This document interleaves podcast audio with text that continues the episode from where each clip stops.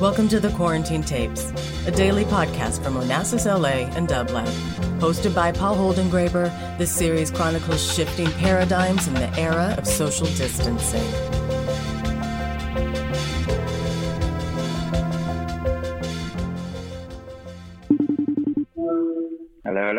Hello. Could I please speak with Arman Naféei? That is he.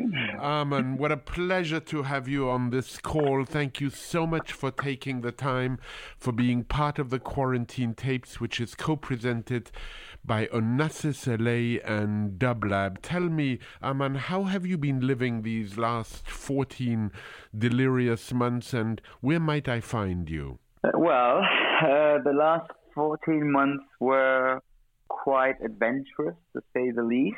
Um, I think for all of us. I was in Los Angeles, where I technically live, um, during the first lockdown, and then I slowly managed my way back to Europe. So from last summer onwards, I was in Paris, I was in Milan, I was in Berlin, I was in Cologne. Now I'm in Ibiza, um, and hopefully I'll stay here throughout the summer. We shall see. But yeah, I just kind of went with the circumstances and you know just flowed along. When, when you say you, you, you're technically in Los Angeles, how do you mean that? how do you mean that? that I still have my house there, and uh, the plan is to return this fall. But my work with the Chateau Marmont, I- I've been the music director for Andre Balazs for the past 10 years. And the reason why I live in Los Angeles is because of the Chateau Marmont. And we were working on a project for a private club, which was our first business together. And that obviously is now on hold. So the main reason why I was in LA is kind of on hold right now. But I do still feel the urge to return because it became my home over the past few years. I I shouldn't be one to talk about accents, I, I suppose. Um, considering that I'm, I'm a little bit of a linguistic monster, uh, but in, in but in you I hear a German accent with a, Yes. with a very un-German name. So yes. so if you could if you could help for our listeners unpack Ar- Armen for us Yes. um, uh, uh, in in terms of both um, where you're from originally and perhaps where your parents are from, and how it came about that you speak the way you do. um, well, I am Persian, hence the Persian name. My parents are from Iran, but I was born in Cologne, Germany, hence the German infused accent. But I went to an English school and moved to London when I was 17, and then at the age of 25 moved to New York. So my accent kind of adapts to my environment. Um, it's a little bit of everything in there, and even though, especially living in the when I was living in the UK, I was trying to have a more British accent, I guess, in a way, which would never happen, uh, at least not fully. But now I actually embrace this multi-culti, gypsy, like vagabond kind of accent because it kind of that's who I am. That's my story. That's my life story. It's like having scars on your body. So I actually embrace it, and it also reflects in my my my my my musical taste and knowledge and interest, which is very broad and very eclectic and very worldly, and that's I think a nice representation. So I I'm standing with my accent these days. How about you? Well, well, you know, I, I, um, how, how, now you, you're turning the tables on me. Well, you know, I, I, I know Paul that. Holdengräber. Yeah, Ho-. Holdengräber, Holdengräber with an um, umlaut on top of it all. Yes, and and you know, exactly. where is he from? And people ask me this question all the time, and I tell them I wish I knew. But uh, the the, the, the point is, my, my parents were Austrian from Vienna. My grandparents were my, Österreich. Österreich. uh, My grandparents were Russian and Romanian. My sister was born in Mexico City. And I, as you can probably tell immediately, I was born in Houston, Texas, where I spent four very important days, the memory of which is slight. so, as I often say, nothing that 10 or 12 or maybe 15 years of therapy can't help or cure. But, but, it, it, but it hasn't happened yet. Now, back to you. Um, because, because I know the tricks of the trade. Back to you. Your your parents emigrated from Iran? Yes.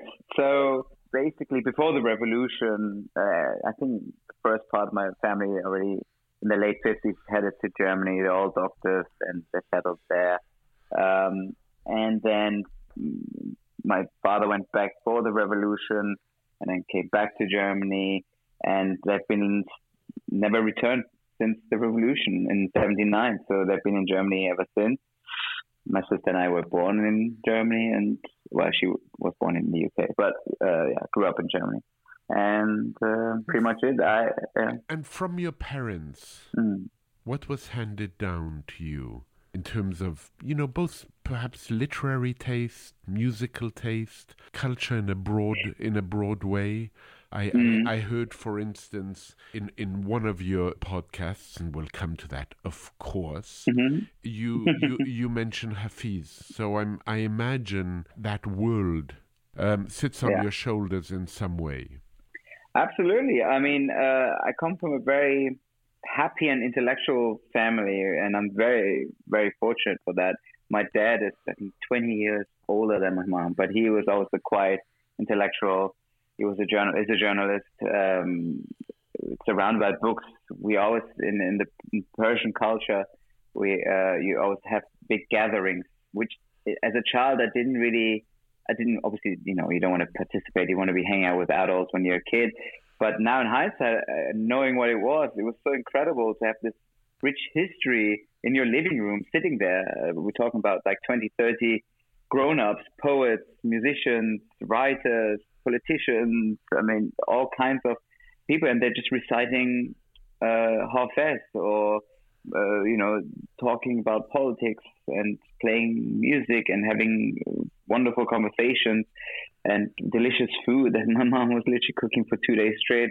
Um, and having that heritage now, being a so-called adult, um, I, I, I appreciate and I understand more. And uh, so I was very, very fortunate. And I think that obviously played a big role, or plays a big role in my life.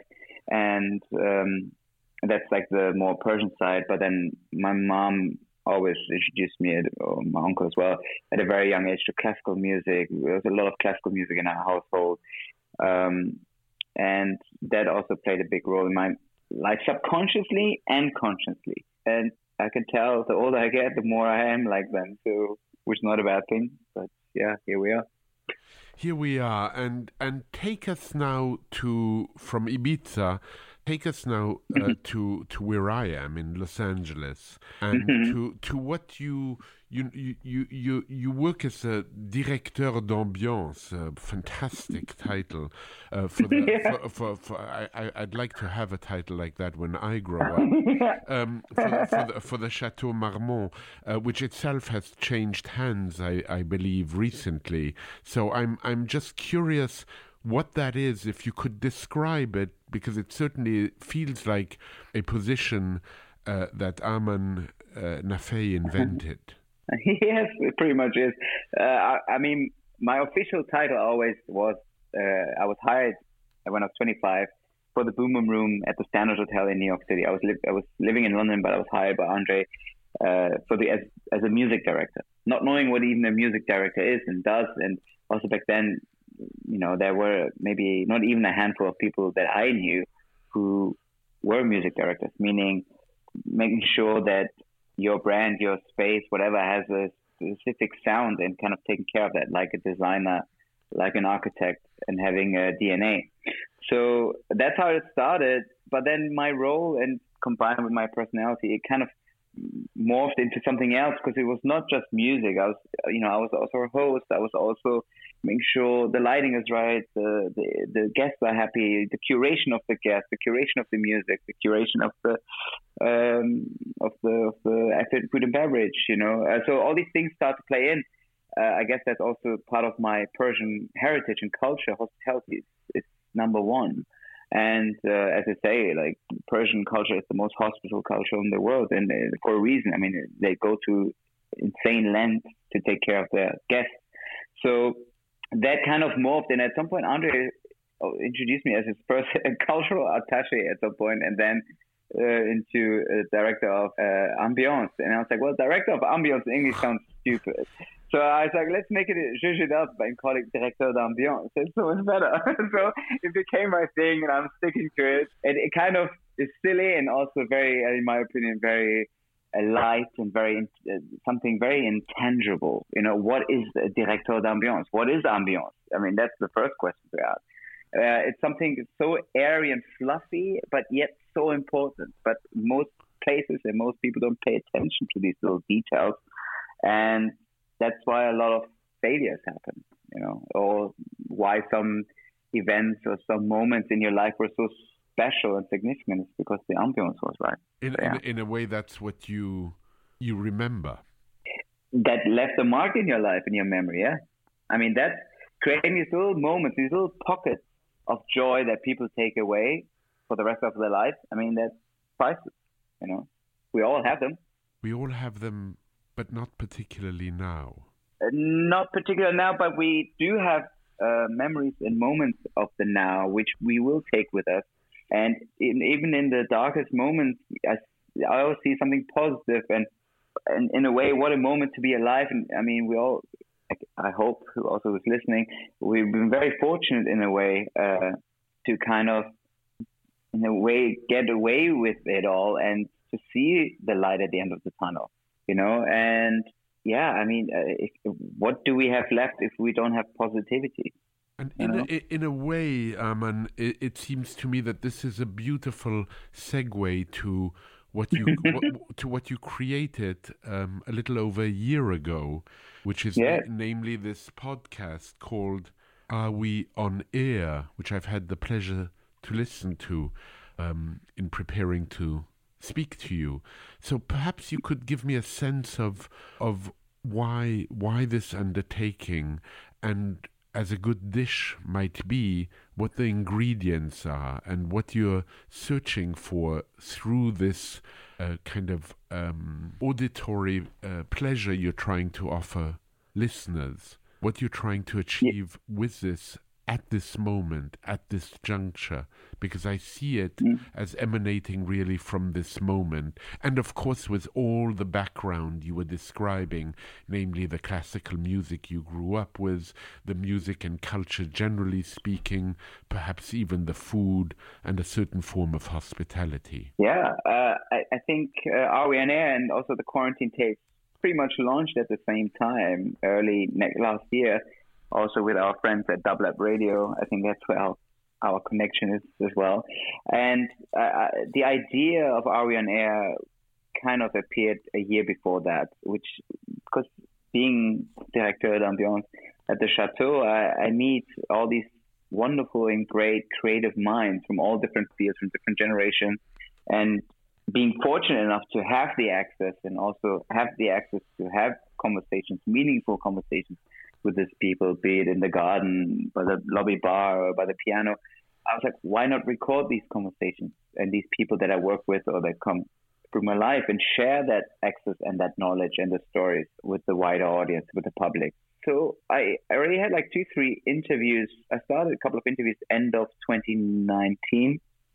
And they were already, I was very fortunate and lucky enough to have Patti Smith, Julian Schnabel, and too many DJs as my first episodes because I just had they were just there. I just had access to them. I reached out, and the, the plan was not to launch in the series in spring 2020, but with the lockdown, I was like, now is the moment. Everybody's at home. Everybody is scared. Everybody is worrisome, including myself.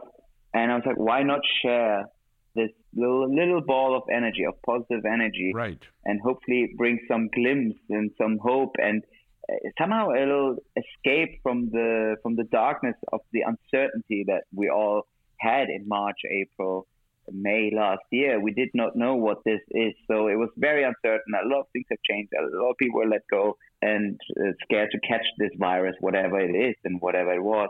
So I thought, okay, now let's share this this privilege with the world. And and honestly, the feedback from a lot of strangers since then it's been heartwarming. Honestly, like people reaching out to me, thanking them for sharing in such an intimate and personal way. It's because it's not really a Q and A. I'm not interviewing. I'm not. I'm not a journalist. I just kind of record what I I've always been experiencing, or these moments, these pockets of joy that I experience for myself, or for people who are in the spaces in those moments with me, uh, that I was able to share this with the world. And getting that feedback was for me and is for me the greatest the greatest joy and uh, and and my little my little way to share uh, some love. So, Arman, if I had to ask you this question, which might come to you as a total surprise, could you could you describe yourself with three songs? yeah, I don't know why I uh, exposed my guest to this question, but basically the idea is I have like around ten questions, and it's very chronologically, like from what's your earliest significant musical memory to how would you describe yourself with three songs or three records, and then we go into the subject of who they are, and then we close it with um, some closing questions. But the idea is m- music is such a visceral medium that it's it's very challenging to describe yourself with three songs, and it's indefinite, and the soundtrack of your life changes throughout your life. So try, so three... try, so try now to do that for yourself. yeah. Don't don't, yes. don't, don't don't think for one moment that I will let yes. that I will let you get away with just telling yeah. me what you do on your show. Arman, uh, yeah, I would, I would... Let, me repeat my question. Describe yourself with three songs. Okay, um, I would choose either a track by Pavarotti or Maria Callas because that's what my uncle and my mom would listen all day, every day when I was growing up. Um, I would probably pick, um, I don't know which track, but maybe, um, you know, let's go very obvious. Let's go Nessun Dorma with Pavarotti because it's just, why not add some drama and start this little Italian drama? Um, so let's use Nessun Dorma.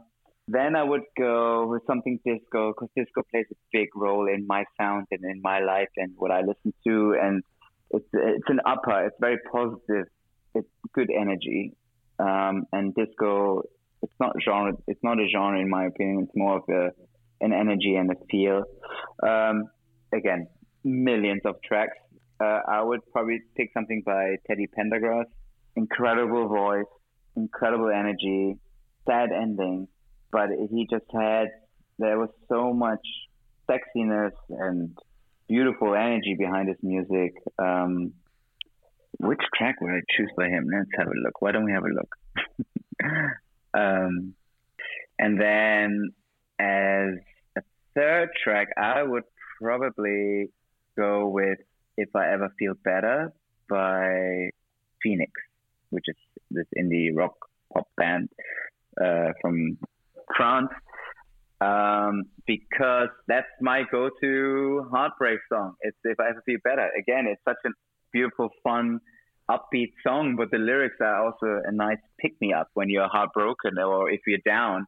It's it's nice to have a confidant, or in general, if you have a confidant in find a confidant in music, and having someone talk about what they've been through, which sounds similar to what you've been through, is is a helpful crutch. And having good upbeat music behind it is even better instead of a downer. So those will be my three tracks. Yeah, the the the music, what you just said, the music helps you understand that you're not alone. And what was interesting about your your first choice, particularly thinking about Maria Callas, is that that was very much uh, the music that Marina Abramovic chose, and I recall mm-hmm. I recall many many years ago when I had the pleasure of interviewing Patti Smith at the New York Public Library. the very mm. the very first thing we spoke about was her love of Maria Callas and how when she is in Milano she tries to stay in the very suite where Maria Callas stayed. Oh really? Yeah, yeah. Oh so, wow. So so so, uh, uh, uh, also music in in a way, and perhaps in this moment in time, as a way of harkening back to the past. Mm, uh, just to quickly go back to Patti, uh, her her song, her earliest significant musical memory that she chose was also Madama Butterfly, Un bel but by Eleanor Steber. Right. So it's interesting that she talks about Maria with you, uh, but that's cool. The the, um, the music, in a way, is is you know in, in this calamitous time we're living through, the music is mm. what we can hold on to that. Bring, bring, brings us back memories of the past. And you were mentioning before um, your relationship with with Dublab, um, and I'm, mm. I'm, I'm curious how how you think about Dublab. You know, in in terms of it being unaffiliated in in many ways and truly fiercely independent. Well, I know how challenging it is being independent, but I also know how fulfilling it is to be independent. So I think that's what makes Dublab so special. And you know, and I think we have now a two-year relationship. Before that, I, I was I always came every few weeks when I discovered some very interesting records through my searches and discoveries, and I, I just came to play them uh, on on the radio to share them with the world and with Ale. and, um, you know, if that freedom also allows something like this to happen. Whereas if it's dependent, it's a bit more rigid and it has to be by nature become more corporate in a way, where it's a bit more linear. Uh, so it's a double edged sword, obviously. Um, but I think places such as Dublab are very, very important for creativity, for uh, an underground voice to exist. And these places were analog and now they're digitalized, but th- they do need to exist.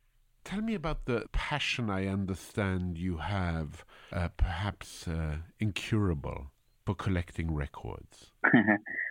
I mean, I don't think I have any addictions, but uh, I do like beautiful objects, and that also includes uh, collecting rare or interesting records to me. And uh, I do like, uh, as a storyteller myself, I do like when it has history and when it has patina and when it has a story to tell. Um, actually, one of my, actually two shows I did on Dublab Radio one was uh, I bought Hugh Hefner's jazz record collection. Yes, yes. Tell, and, and, and, I, I heard about this through the grapevine. Yeah, um, tell, yeah. T- tell me about t- tell me about that. Hi, Ale. um, uh, yeah, I, I I always look at auction uh, houses. I mean, not talking about Sotheby's. We're talking more like smaller ones. And by chance, I saw on my friend's Insta story he was at the Hefner. You know, there's a preview. You can look at. You know, it's like an exhibition. You see what's, yeah. what's on for sale. Yeah. And I saw the, uh, the membership card from Hefner. It was his estate auction, and I saw one of the items was the Studio 54 membership card.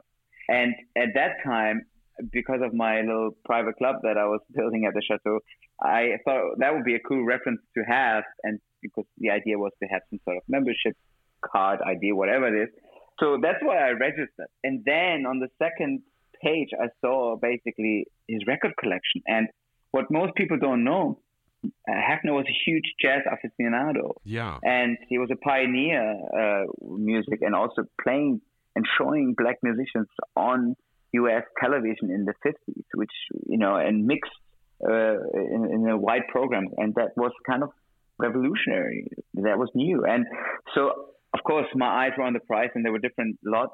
But I, yeah, I was very fortunate. I there were only like three, four bids on it, and I got a hundred records, hundred jazz records with personal notes and letters in between, and also the rhythm and blues section as well. Um, and yeah, I mean, incredible. What and is, I, I, what is uh, your favorite? mm. I, what is your favorite item in in that collection? There are a lot of, but one of them and here's that's where I guess the circle comes round again and closes. There was one record by Dizzy Gillespie, and on the back it said um, it was a handwritten note by Hefner, just a little comment where it said, um, uh, I think it was something like, "It's too loud, too shrill. It's not up to par." So obviously, it was he was a huge Dizzy fan. There's a lot of Dizzy Gillespie records, but this one in particular was it was live. Uh, I forgot which record it was, but uh, the track, I'll never forget that. I played it at Dublab Dublab Radio, and that's when Ali was interviewing me. So that beca- became the background song while we were talking, and the song is called "Our Love Is Here to Stay." And when I re-listened to that episode of me playing that set and Ali and I talking, that song somehow got stuck in my subconscious somewhere. So when I came around to look for my intro song for Are We On Air, that was immediately came. This is the song without even knowing what track exactly it was, but I remember that sound I was after. And that is the show's intro theme. Right, tune. right, right. Uh, uh, uh, uh, amazing how things can come back as an echo. I love it. Yeah, I love it. and you know, Dizzy, Dizzy perhaps speaking about joy and those pockets of joy you were talking about uh, just mm. a few moments ago, there is one record of Dizzy where joy is just so prevalent and there's mm. such pleasure in it. It's a record that Dizzy Gillespie did when he was in the south of France at the Côte d'Azur. Mm. I don't know if you know it, but it is just uh, so. Um, um, with Schifrin, it is so beautiful.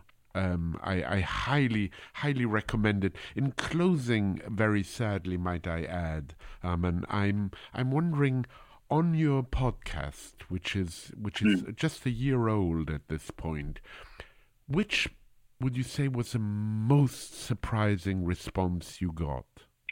That's a good question because you would think it's of course the biggest name on the lineup, and again the part the, the part of curation of the lineup is what is just as interesting to me as the music itself and the conversation. And I do want to catch a broad spectrum of guests and audience. So that's why I keep it very diverse. But there were a lot of great surprises. And for me, I think personal highlights, of course, was being in Paris with Jane Birkin in her home. I mean, that for me, that would stay with me forever. That was incredible. Um, but I think the most surprising response from, I think, in terms of listenership and feedback, oh, there's so many. Which one would I choose?